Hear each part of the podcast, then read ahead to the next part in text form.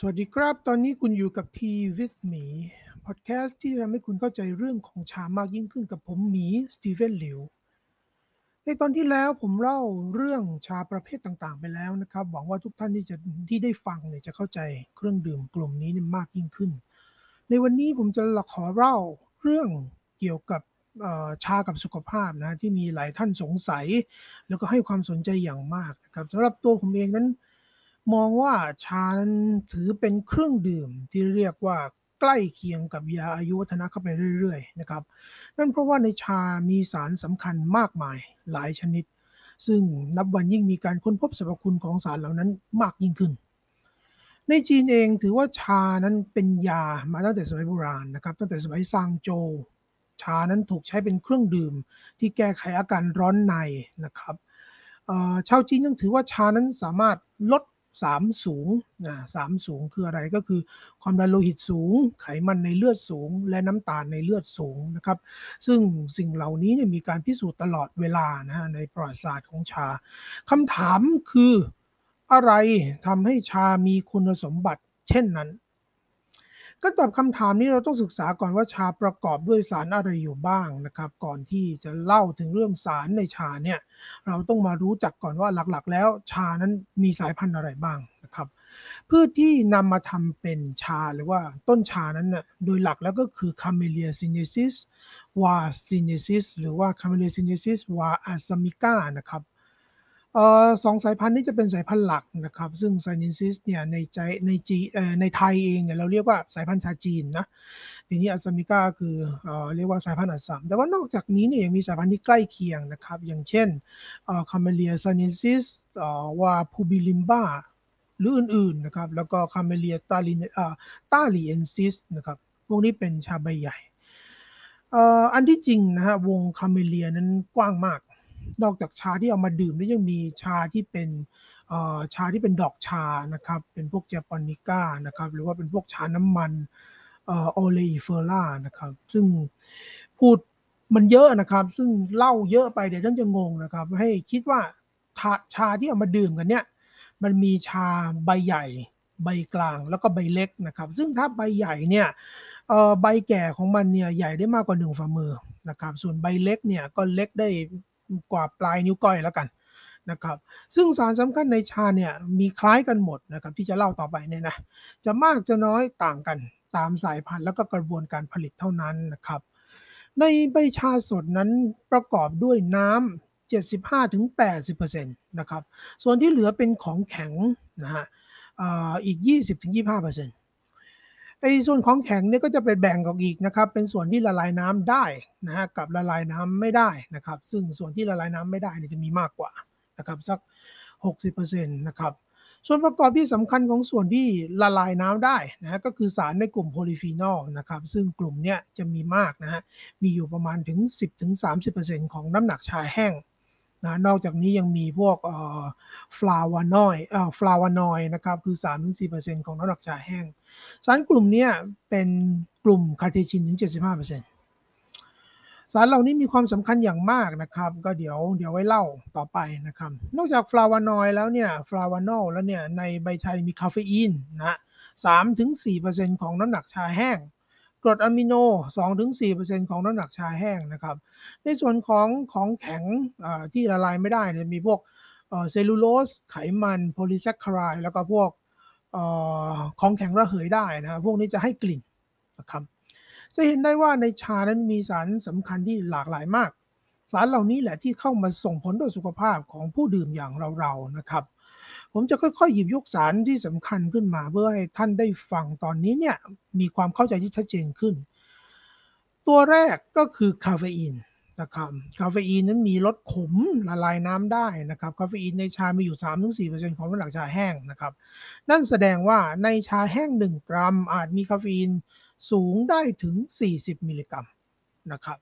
ฟังตัวเลขดูแล้วท่านคิดว่านี่มันโอ้มากนะครับ อาจจะมากกว่ากาแฟซะอีกนะครับ แต่จริงๆแล้วไม่ใช่นะครับ เพราะว่าการละลายของคาเฟอีนในชานั้นไม่ได้ถูกละลายออกมาอย่างหมดจดนะฮะซึ่งโดยเฉลี่ยแล้วชาหนึ่งแก้วเนี่ย มักมีคาเฟอีนอยู่ที่ 75 มิลลิกรัมเท่านั้นนะครับ ตัวอย่างนี้ก็คือใน black tea นะหรือว่าชาแดง ซึ่งทั้งนี้เนี่ยการละลายของคาเฟอีนขึ้นอยู่กับการชงด้วยนะครับ ปกติแล้วการบริโภคคาเฟอีนในระดับไม่เกิน 400 มิลลิกรัมต่อวันนั้น เป็นขนาดที่ไม่อันตรายนะครับ เทคนิคที่สำคัญคือคาเฟอีนเนี่ยจะถูกเร่งให้ละลายออกจากใบชาได้อย่างรวดเร็ว โดยใช้น้ำอุณหภูมิสูงในช่วงระยะเวลา 10-15 วินาที นะฮะดังนั้นหากชงแช่ในระยะเวลาสั้นๆ คือต่ำกว่า 10-15 วินาทีเนี่ยจะทำให้คาเฟอีนที่ได้รับนั้นน้อยลงนะครับ หรือว่าท่านอาจจะเป็นแบบนี้ชงแล้วก็แช่ทิ้งไว้ก่อนนะแล้วทิ้งน้ำแรกนะครับ แล้วก็ชงใหม่นะครับ ซึ่งค่อยดื่มน้ำถัดมาดังนั้นเนี่ยคาเฟอีนที่จะได้รับเนี่ยก็จะน้อยลงได้นะครับ โดยคาเฟอีนเนี่ยเป็นสารที่สามารถสลายตัวได้ในช่วง 6 ชั่วโมง หากท่านรู้ตัวว่าเป็นคนที่นอนลำบากนะครับ ก็ไม่ควรจะดื่มชาในช่วงก่อนนอน 6 ชั่วโมง หรือมากกว่านั้นนะฮะดังนั้นคนส่วนมากเนี่ยมองคาเฟอีนเป็นผู้ร้ายนะครับ แต่ที่จริงคาเฟอีนมีประโยชน์มากนะครับ เอาเรื่องของการใช้งานนะการคาเฟอีนเนี่ยทำให้ร่างกายขับปัสสาวะนะครับ ตื่นตัวเพิ่มอัตราการเมตาบอลิซึมแล้วก็ทำให้ร่างกายไม่เหนื่อยง่าย ดังนั้นจึงมีการใช้คาเฟอีนเพื่อเผาผลาญพลังงานในร่างกาย หรือว่าก่อนออกกำลังกายอ่อนก่อนออกกำลังกำลังกายนะครับทำให้ออกได้ทนมากขึ้น นานมากขึ้นนะครับ นอกจากนี้เนี่ยก็ยังมีงานวิจัยอื่นๆ ที่เกี่ยวกับคาเฟอีนนะส่งผลต่ออความเสี่ยงของโรคอัลไซเมอร์นะฮะพาร์กินสันเบาหวานนิ่วในถุงน้ำดี แล้วก็ภาวะเสี่ยงของโรคตับได้อีกด้วย อันนี้ก็คืออคาเฟอีนนะฮะอีกตัวหนึ่งที่สำคัญนะครับ ในชาเนี่ยมีสารที่เป็นกลุ่มคาเทชินนะครับ ซึ่งให้ลดฝาดนะฮะตัวหนึ่งที่ที่มีอยู่ในกลุ่มนี้ก็คือแทนนินนะครับท่านอาจจะคุ้นนะคุ้นคุ้นชื่อแทนนินนะแทนนินเนี่ยอยู่ในพืชพันธุ์หลายชนิดนะครับในองุ่นในลูกพลับอะไรพวกนี้ในไวน์พวกนี้นะในชาก็มีเหมือนกันนะครับ แต่ทีนี้เนี่ยมันอยู่ในกลุ่มรวมกันนะฮะก็คือ เป็นคาเทชินแล้วก็ฟลาโวนอยด์นะครับ พวกนี้เนี่ยก็จะเป็นพวกแทนิกแอซิดนะครับเอา phenolic acid gallic acid นะฮะ chlorogenic acid นะครับในกลุ่มคาเทชินนะฮะก็จะมีสารที่ใกล้เคียงกันนะครับ ก็คือ epigallocatechin gallate นะครับหรือว่า EGCG แล้วก็อื่นๆนะอนุพันธ์หรือว่าสารอื่นๆของมันนะครับ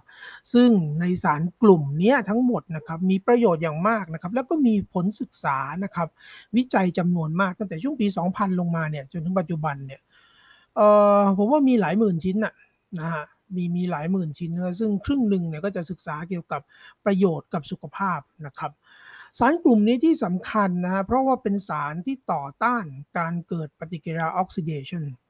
ป้องกันการเสื่อมสภาพในเซลล์นะครับ โดยเฉพาะกลุ่มของ EGCG นั้นเนี่ยมีงานวิจัยที่เชื่อมโยงให้เห็นประสิทธิภาพในการลดภาวะติดเชื้อในทางเดินอาหาร ลดการอักเสบนะครับ รวมถึงมีผลต่อการเจริญของเซลล์มะเร็งอย่างเด่นชัดนะนอกจากนี้ยังมีคุณสมบัติทำให้เซลล์เสื่อมสภาพ ช้าลงอีกด้วยนะครับสารกลุ่มคาเทชินนี่เองเนี่ยทำให้ลดความเสี่ยงในกลุ่มของภาวะหลอดเลือดหัวใจนะครับสามารถควบคุมระดับน้ำตาล แล้วก็ไขมันในเลือดถือว่าเป็นสารสำคัญนะฮะแล้วก็มีปริมาณมากที่สุดในชานะครับดังนั้นการดื่มชาเนี่ยมุ่งหวังก็คือมุ่งหวังได้รับสารที่ที่ในเป็นในกลุ่มคาเทชินอันนี้นั่นเองนะฮะ นอกจากนี้แล้วเนี่ยในชาก็ยังมีกรดอะมิโนจำเป็นหลายชนิดนะครับ ซึ่งมีปริมาณ 2 ถึง 4%ของน้ำหนักใบชาสดนะฮะคือมีน้อยนะมีน้อยนะครับ โดยมีสารที่เรียกว่า L-T อานินนะฮะอันนี้จะเป็นจะเป็นกรดอะมิโนที่พบมากนะฮะเป็นตัวใหญ่ที่สุดนะครับ ส่วนที่เหลือเนี่ยก็จะเป็นพวก glutamic อาร์จินีนกลูตามีนแล้วก็ aspartic กรดอะมิโนเหล่านี้เนี่ยมีส่วนช่วยต่อรสชาติของชานะและยังมีสรรพคุณนะฮะออกฤทธิ์ต่อระบบประสาทส่วนกลางทำให้มีความผ่อนคลาย คลายภาวะวิตกกังวลนะดังนั้นข้อนี้เนี่ยจึงเป็นคำตอบว่าเหตุใดเวลาเราดื่มชาแล้วจึงรู้สึกผ่อนคลายนะครับนอกจากสารเหล่านี้แล้วเนี่ยในชายังมีวิตามินซีวิตามินอ e, ีวิตามิน B2 นะครับเบต้าแคโรทีน แล้วก็แร่ธาตุอีกหลายชนิดนะครับ แต่พวกนี้ก็จะมีจำนวนน้อยนะฮะสารสำคัญเหล่านี้ในชาทุกชนิดมีเหมือนกันหมดนะครับอย่างที่ผมเล่าก็คือใบใหญ่ใบกลางใบเล็กนะเพียงแต่เมื่อว่าผ่านกระบวนการผลิตแล้วเนี่ยสารต่างๆเนี่ยบางตัวได้เปลี่ยนสภาพไปนะครับจะกลายเป็นสารตัวใหม่มากน้อย เท่าใดก็ขึ้นกับระดับและกระบวนการผลิต ซึ่งในอนาคตจะเล่าแยกเอาไว้เป็นประเภทประเภทละกันนะครับ ว่าแต่ละชนิดนั้นมีอะไรเด่นๆจะได้เข้าใจมากยิ่งขึ้นครับเอ่ออย่างไรก็ดีนะครับการใช้ชาเพื่อความผ่อนคลายนะฮะหรือว่าตื่นตัวเนี่ยเป็นเรื่องปกติมากนะครับ แต่ที่อยากจะเล่าเอาไว้เป็นเคสที่น่าสนใจนะครับสำหรับการใช้ชากับการป้องกันโรคนะครับ ก็จะคล้ายๆ กับภาวะที่เราเจอกันในปัจจุบันนะครับ แต่ตอนนั้นเนี่ยอยู่ในช่วงปี 2001นะถึง 2004นะครับก็คือในช่วงที่ไข้หวัดซาร์สระบาดนะครับในฮ่องกงกวางตุ้งแล้วก็ในแผ่นดินจีนนะครับ ในตอนนั้นเนี่ยช่วงปี 2003ถึง2004เนี่ยมีตัวเลขผู้ติดเชื้อประมาณ 5,000 รายนะครับกระจายอยู่ทั่วไปตั้งแต่กวางตุ้งขึ้นมาถึงแถบเจ้อเจียงนะฮะทีนี้เนี่ยหน่วยงานเอ่อเป็นสถาบัญชาของมหาวิทยาลัยหังโจวนะครับเอ่อนำโดยศาสตราจารย์หวังเย่เฟยนะครับ ซึ่งท่านนี้ก็คุ้นเคยกันดีนะครับรู้จักกันนะครับท่านก็มองว่า สารสำคัญนะโดยเฉพาะกลุ่มพวกคาเทชิน แล้วก็โพลีฟีนอลต่างๆ ในชาเนี่ยมีคุณสมบัติในการป้องกันนะครับการติดเชื้อเสริมสร้างภูมิคุ้มกันนะครับ แล้วก็สามารถป้องกันหวัดได้อย่างดี ดังนั้นท่านจึงมีความคิดที่จะเอาสารเนี่ยมาใช้นะครับ ในภาวะการระบาดนั้นท่านคิดว่าบริเวณใดนะฮะที่มีความเสี่ยงสูงสุด แน่นอนครับมันก็ย่อมต้องเป็นกลุ่มพื้นที่ที่มีคนอยู่หนาแน่นนะครับอย่างเช่นพื้นที่ที่พักอาศัยนะครับ อาจจะสามารถระบาดในบ้านได้ แต่ว่าที่น่ากลัวกว่านั้นก็คือในโรงเรียนในมหาวิทยาลัย โดยเฉพาะในเด็กเล็กเพราะนั้นเนี่ยทางสมาคมชาของหังโจวเนี่ยเลยทดลองนะครับสกัดสารสำคัญในชาออกมาแล้วก็ผสมนะครับลงในลูกอม แล้วแจกให้กับโรงเรียนต่างๆ ทุกแห่ง เพื่อให้เด็กๆนะครับได้อมนะครับได้อมแล้วก็เป็นการเพิ่มเสริมสร้างภูมิคุ้มกัน ซึ่งผลของมันเนี่ยก็เป็นเป็นข้อเด่นชัดแล้วว่ามันยับยั้งการระบาดได้นะฮะการยับยั้งการระบาดเนื่องจากเมื่อทำให้เด็กๆเนี่ย มีภูมิคุ้มกันที่สูงขึ้นนะครับ มีมีความสามารถในการต่อต้านเชื้อจากภายนอกแล้วเนี่ย มันก็ทำให้ภาวะการระบาดเนี่ยถูกสะกดนะฮะ แล้วก็จำกัดวงแคบลงนะฮะ ในสองปีที่ผ่านมาเนี่ย ชาวจีนเนี่ยก็หันมาดื่มชานะฮะเยอะขึ้นนะครับ โดยเฉพาะชาขาวนะครับสรรพคุณของชาขาวที่เด่นชัดนั้นเนี่ยก็คือการป้องกันการติดเชื้อแล้วก็เสริมสร้างภูมิคุ้มกันของร่างกาย การเลือกดื่มชาลักษณะนี้ถือว่าเป็นการใช้ชาในลักษณะของการสร้างเสริมสุขภาพโดยตรงนะครับตัวเลขนะครับก็คือในช่วงปี 2020-2021 เนี่ยชาวจีนเนี่ยดื่มชาขาว โดยเฉพาะชาขาวจากฮกเกี้ยนเนี่ยเพิ่มขึ้นมากถึง 3-5 เท่านะครับ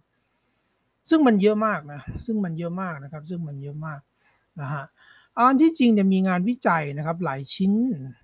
อื่นๆนะที่บอกถึงอาการกับโรค แล้วก็สารที่สำคัญของชาที่มีผลโดยตรงต่อกันนะครับยกตัวอย่างอย่างเช่นเรื่องของชากับการลดความอ้วนนะครับสารโพลีฟีนอลในชาเนี่ยมีความสามารถนะครับในการยับยั้ง เอนไซม์ที่เรียกว่า catechol-O-methyltransferase นะครับทำให้ร่างกายนั้นมีการเผาผลาญพลังงานมากขึ้น แล้วก็ยังชะลอการปล่อยกลูโคสเข้าสู่กระแสเลือด ซึ่งก็ไปส่งผลต่อการสร้างอินซูลินทำให้ลดลงนะครับทำให้ร่างกายนั้นสะสมไขมันได้ลดลง ผลของมันก็คือทำให้เรามีการสะสมไขมันลดลงตามไปด้วยนะครับ แล้วก็สามารถขับ ของเสียขับไขมันออกจากร่างกายได้มากขึ้น ดังนั้นจึงสามารถลดความอ้วนได้ในทางอ้อมนะครับอันนี้คือกลไกของมันครับแต่จริงๆ ผมก็ว่าถ้าเรื่องลดความอ้วนเนี่ยต้อง ออกกำลังกายนะจัดการกับอาหารให้ถูกโภชนาการนะฮะก็จะเป็นตัวหลักมากกว่านะครับก็จะดีมากยิ่งขึ้นนะครับ นอกจากนี้เองเนี่ยตัวโพลีฟีนอลเนี่ยลดคอเลสเตอรอลในเลือดนะครับได้นะโดยการยับยั้งการสร้างคอเลสเตอรอลในเซลล์หลอดเลือดแดง ซึ่งสามารถลดภาวะการเกิดไขมันอุดตันในเส้นเลือดนะครับแล้วก็ระดับคอเลสเตอรอลสูงได้ โดยไปยับยั้งนะเอนไซม์ที่ชื่อว่า glycerol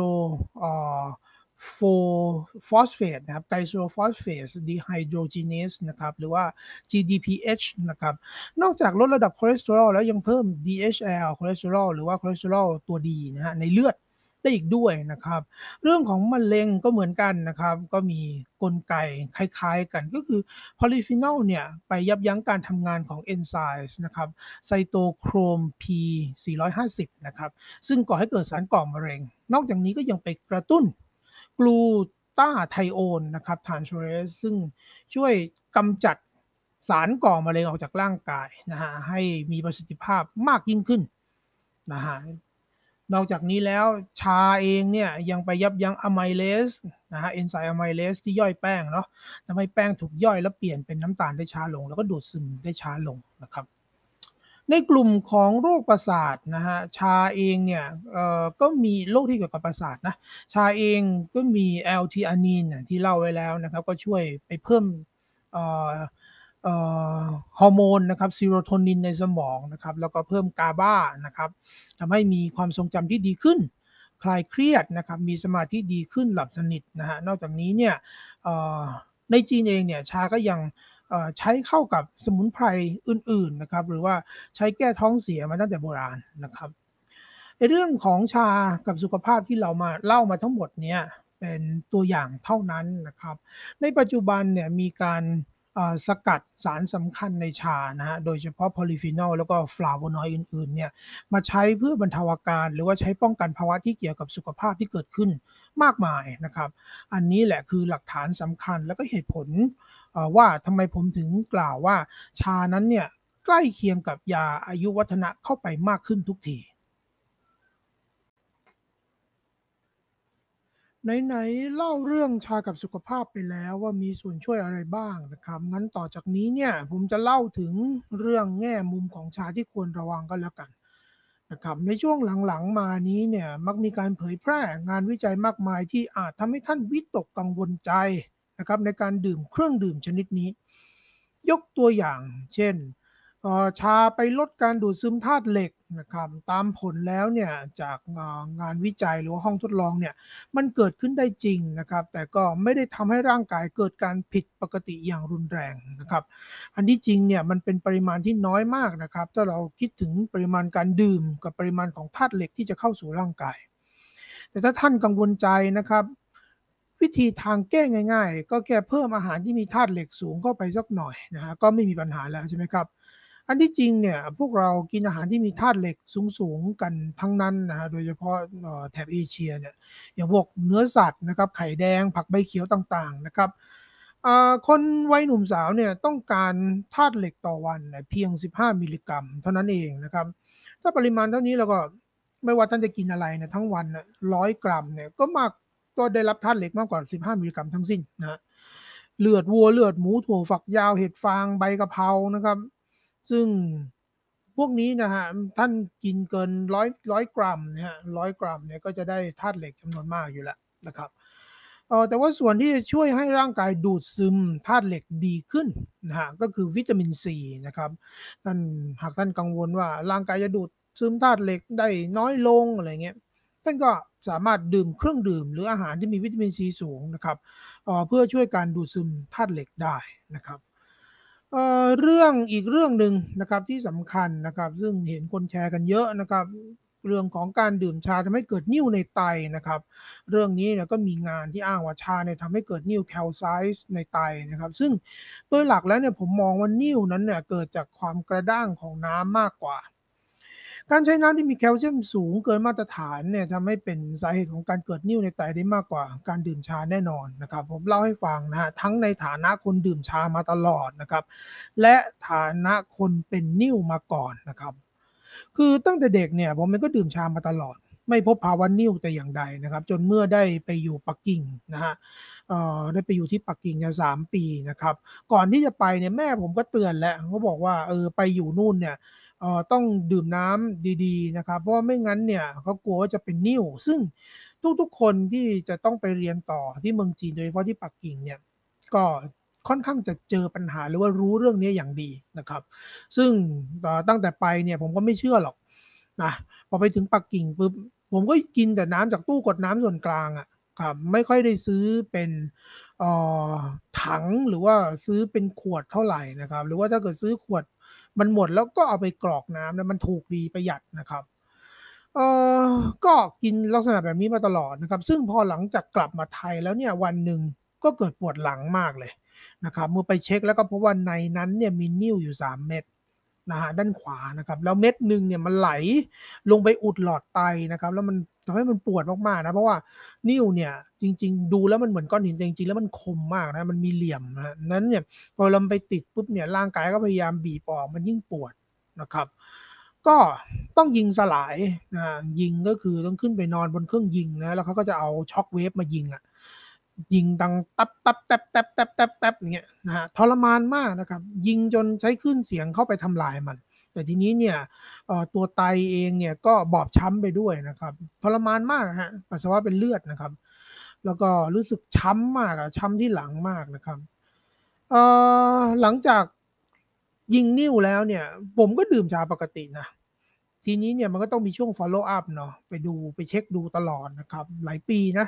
ก็ไม่พบว่านิ่วเกิดใหม่แต่อย่างใดทั้งทั้งที่ผมดื่มชามาตลอด แล้ววันหนึ่งเนี่ยดื่ม 3 4 3 4 ตัวนะ นะครับดังนั้นเนี่ยเรื่องของตัวผมเองเนี่ยก็อยากให้ท่านให้ความสำคัญของเรื่องของน้ำนะฮะมากกว่านะครับเอ่อผมเองเนี่ยก็ใช้น้ำกรองนะครับ ปกติก็เพียงพอแล้วนะป้องกันจากภาวะเสี่ยงของนิ่วนะครับอีกอย่างหนึ่งพื้นที่ในกรุงเทพเนี่ยก็มีความกระไม่ได้มีความกระด้างสูงอะไรนะแต่ถ้าเกิดว่าท่าน อยู่ในพื้นที่ที่มีน้ำเนี่ยค่อนข้างจะมีปัญหาหรือว่าใช้น้ำเช่นน้ำบาดาลอะไรเงี้ยนะฮะก็อยากจะแนะนำให้ลองเช็คดูนะครับเช็คดูค่า TDS ของอน้ำนะครับแล้วก็ใช้เครื่องกรองที่ดีสักหน่อยหรืออาจจะกรอง 2 ชั้น 3 ชั้นอย่างเงี้ยนะก็โอเคแล้วล่ะผมว่าไม่ไม่น่ามีปัญหานะครับ อันนี้ก็คือสิ่งที่ก็แชร์กันแล้วก็เป็นผลงานวิจัยแหละนะครับ แต่แต่ผมมองว่ามันมันไม่ค่อยมี ผลสักเท่าไหร่นะครับ แต่ว่าส่วนที่ผมอยากให้ท่านระวังนะครับ อันนี้สำคัญมากกว่านะครับ อยากให้ท่านระวังเกี่ยวกับการดื่มชาเนี่ยมันมีอะไรมากกว่าเรื่องเหล่านี้นะฮะเรื่องแรก ท่านเวลาดื่มเนี่ยก็ต้องดูด้วยว่าดื่มแล้วเนี่ยตัวเองเนี่ยมี เอฟเฟกยังไงนะครับดื่มแล้วร่างกายเป็นยังไงนะครับนอนหลับหรือไม่นะครับหรือว่าเกิดอาการวิงเวียนหรือไม่นะครับยังนอนหลับเนี่ยผมก็เล่าไปช่วงต้นแล้วเนาะว่าไม่ควรดื่มก่อน 6 ชั่วโมงนะครับก่อนนอน 6 ชั่วโมง หรือว่าดื่มเข้มไปดื่มหลายตัวนะครับส่วนอาการวิงเวียนเนี่ยฮะวิงเวียนก็คืออาการแบบเนี้ยฝรั่งเขาเรียกว่าหนูสีก็คือเมาเรือ นะครับพวกเราเรียกว่าเมาชานะครับเกิดจากการที่ร่างกายเนี่ยได้รับสารกลุ่มโพลิฟีนอลมากเกินไปนะฮะขึ้นไปเสร็จแล้วปุ๊บเนี่ยมันเข้าไปในกระแสเลือดขึ้นไปเลี้ยงสมองปุ๊บเนี่ยมันทำให้เกิดอาการมึนได้นะครับดังนั้นเนี่ยหากมีอาการลักษณะนี้แสดงว่าท่านดื่มมากไปแล้วหรือว่าเข้มเกินไปแล้วนะครับดังนั้นเนี่ยการดื่มชาปกตินะครับก็ต้องจำกัดไว้อย่าให้ดื่มหลายตัวเกินไปนะครับ อย่าดื่มเข้มเกินไปนะครับ แล้วก็ ทิ้งระยะนะครับก่อนนอนนะครับก่อนนอน 6 ชั่วโมง ก็จะทำให้ท่านดื่มชาได้อย่างมีความสุขนะครับแต่ว่าผมมองว่าแต่ละคนมันก็ไม่เหมือนกันนะ บางคนที่ดื่มบ่อยๆนอนการนอนก็ไม่มีปัญหาอย่างผมเนี่ยผมดื่มชาตอนมืดนะครับทำงานเสร็จเที่ยงคืนประมาณสักเที่ยงคืนนะก็หลับก็ปกตินะครับนั้นมันมันขึ้นอยู่กับการรับนะฮะคาเฟอีนของแต่ละคนด้วยนะครับ เอ่อส่วนการดื่มเข้มเกินไปนะครับ การดื่มชานั้นปกติมากที่ท่านอาจจะยิ่งดื่มยิ่งเข้มนะครับ ก็เป็นไปได้นะครับ เพราะยิ่งดื่มมือยิ่งหนัก ยิ่งเอาใบชาใส่เยอะขึ้นใช้ชาเยอะขึ้นนะครับ ดังนั้นแนะนำนะครับให้ใช้เครื่องชั่งใบชาก่อนจะชงนะครับ ซึ่งอันนี้ก็จะช่วยควบคุมปริมาณได้ดีนะครับเอ่อแต่ว่าเรื่องนี้เนี่ยไอ้เรื่องดื่มชาเยอะเกินไปเนี่ยมันดูเล็กน้อยไปเลยกับเมื่อเทียบกับเรื่องของชาที่ปนเปื้อนยาฆ่ามาแมลงหรือว่าชาปลอมต่าง อันนี้คือข้อสำคัญนะครับข้อสำคัญของของแง่มุมในการดื่มชา ชาเนี่ยควรเป็นเครื่องดื่มที่ปลอดภัยต่อสุขภาพถูกไหมครับ ซึ่งมีทั้งชาที่ผลิตด้วยกระบวนการที่ยังมีการใช้สารเคมีนะแต่ว่าตามมาตรฐานกำหนดนะครับ ซึ่งทำให้ปริมาณของสารเคมีที่ตกค้างนั้นนะมีน้อยนะครับแล้วก็ไม่ส่งผลกระทบกับร่างกายนะฮะอีกลักษณะหนึ่งก็คือชาที่ได้รับรองมาตรฐานออร์แกนิก ซึ่งไม่ได้ใช้สารเคมีอะไรเลยนะครับ ส่วนมากที่พบเห็นทั้งในจีนเองหรือว่าในบ้านเรานั้นเนี่ยชาวสวนชาอย่างพวกชาใบใหญ่อย่างอัดสามเนี่ยไม่ค่อยมีปัญหานะครับเพราะว่าไม่ต้องค่อยใช้ยาฆ่าแมลงอะไรเท่าไหร่นะครับ จะมีที่น่าเป็นห่วงก็คือยาฆ่าหญ้านะครับพวกนี้คือในสวนชาเนาะก็ต้องตัดหญ้านะครับถ้าไม่ตัดก็ต้องใช้ฉีดอะนะฮะยาฆ่าหญ้าพวกนี้อันตรายนะครับ ส่วนกลุ่มชาจีนนะฮะ พวกชาอูหลงชาเขียวอะไรพวกนี้พวกนี้แหละมักจะมีโรคแล้วก็มแมลงนะครับ ซึ่งโดยส่วนมากนะครับ แต่ว่าตอนนี้ก็ลดลงแล้วนะ โดยส่วนมากเนี่ยเขาก็เน้นง่ายก็คือใช้สารเคมีฉีดนะไล่มแมลงอะไรไป แต่ว่าปัจจุบันนี้ก็มีแนวทางหลายแนวทางนะครับอย่างเช่น เกษตรอินทรีย์นะครับ ก็ใช้พวกสมุนไพรต่างๆ เม็ดสะเดาอะไรพวกเนี้ยพ่น ลดการทำลายของแมลงได้เยอะ หรือว่าใช้แผ่นสะท้อนแสงนะครับ เพื่อไล่แมลงแบบนี้ก็ได้นะครับดังนั้นสิ่งที่สำคัญในการเลือกซื้อชานะท่านต้องคิดก่อนว่าชาที่ท่านจะดื่มเข้าไปเนี่ย มันปลอดภัยหรือเปล่า มันมีมาตรฐานหรือเปล่า ไม่มีสิ่งปนเปื้อนหรือเปล่านะครับแน่ใจต้องแน่ใจอะว่าดีต่อสุขภาพจริง ๆ นะครับไอเรื่องชาปลอมนี่ก็อีก เช่นกันนะครับ ปัจจุบันคนสนใจชาแผ่นนะฮะพวกกูเอ๋อเนี่ยเยอะมากนะครับ แล้วก็มีการจำหน่ายกันอย่างแพร่หลายทั่วไปนะอย่างมากนะครับ เยอะกว่าสมัยก่อนเยอะนะครับ โดยส่วนมากที่วนเวียนในตลาดนั้นเป็นของคุณภาพต่ำ บอกเลยนะครับคุณภาพต่ำโรงงานไม่มีมาตรฐาน ซึ่งชาเหล่านี้มักพบว่ามีการเอาใบชาที่ชงแล้วนะครับ มาอัดแห้งกลับเข้าไปเป็นแผ่นมาขายนะครับ หรือว่าชาที่ไม่มีความสะอาด โดยเฉพาะอย่างชาผัวสุกนะครับชาสุกเนี่ยวิธีกระบวนการทำเนี่ยมันค่อนข้างจะสามารถปนเปื้อนได้ง่ายนะครับ และอีกอย่างหนึ่งโรงงานเล็กอะส่วนใหญ่เขาจะกองไว้บนพื้นนะครับ หรือว่ากองไว้ในบ่อ แล้วก็ใช้วัสดุคุม ดังนั้นเนี่ยมันค่อนข้างจะ อันตรายนะครับ ไม่เหมือนกับโรงงานใหญ่ที่เขาจะใส่ห้องแยกเอาไว้นะครับ หรือว่าใส่แคปซูลเอาไว้นะครับเพื่อเล่นกระบวนการหมักอยู่ภายใน ซึ่งเป็นระบบปิดดังนั้นมันไม่เหมือนกันนะครับ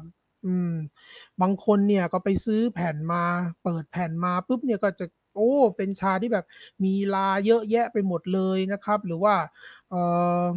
มันเก็บรักษาไม่ดีอะมันเราก็ไม่รู้ว่ามันมีแมลงอะไรไปไข่ไว้หรือเปล่าหรือฉี่หนูฉี่แมวอะไรพวกนี้นะครับเอ่อเมื่อไม่เข้าใจแล้ว คนซื้อมาไม่รู้อะไรก็คิดว่า เอ้ยเนี่ยแหละมันกลิ่นชาแบบนี้ เอกลักษณ์ชาแบบนี้ก็ไปชงดื่มกัน ซึ่งในนั้นมีอะไรบ้างก็ไม่รู้นะครับ ชาแผ่นเนี่ยอันตรายจริงๆนะครับ หากเลือกไม่ดีนะหลายคนก็เจออะไรแปลกๆนะครับผมเองก็เคยเจอนะครับ ผมแช่ชาแผ่นมาเยอะนะครับ เป็นผมว่าต้องเป็นพันแผ่นนะตั้งแต่ ตั้งแต่ถุงพลาสติก สีดำเข็มหมุด หรือว่าขนเล็บอะไรพวกนี้เจอปกตินะฮะผมเคยเจอเข็มเย็บกระสอบอะนะครับ เข็มหมุดอะไรพวกนี้เจอมาแล้วนะครับดังนั้นแนะนำนะครับไม่ว่าชาประเภทใดก็ดีนะครับ ควรเลือกซื้อจากร้านชาที่ไว้ใจนะครับ เชื่อถือได้แล้วก็ถ้าจะให้ดีนะ ควรลองชิมดูก่อนด้วยนะครับ เพราะว่าบางคนเนี่ยดื่มชาประเภทหนึ่งนะฮะไม่มีเอฟเฟก ดื่มชาอีกประเภทหนึ่งมีเอฟเฟกนะครับมีหลายท่านที่ถูกกับชาเขียว ดื่มชาเขียวชาดิบได้นะครับแต่ว่าพอไปดื่มชาแดงหรือแบล็กทีเนี่ยรู้สึกวิงเวียน อันนี้ก็เป็นได้เหมือนกันนะครับ สำหรับตอนนี้ก็คงเอาไว้เท่านี้ก่อนนะครับ ผมเชื่อเหลือเกินว่าท่านที่ได้ฟังพอดแคสต์ตอนนี้แล้วเนี่ยคงมีความเข้าใจเกี่ยวกับเรื่องชากับสุขภาพมากยิ่งขึ้นนะครับ หากมีคำถามอะไรนะครับ ส่งเมสเซจมาถามได้ตลอดนะครับขอบพระคุณทุกท่านที่ติดตามฟังนะครับ เอาไว้พบกันใหม่ตอนต่อไปขอบพระคุณครับ สวัสดีครับ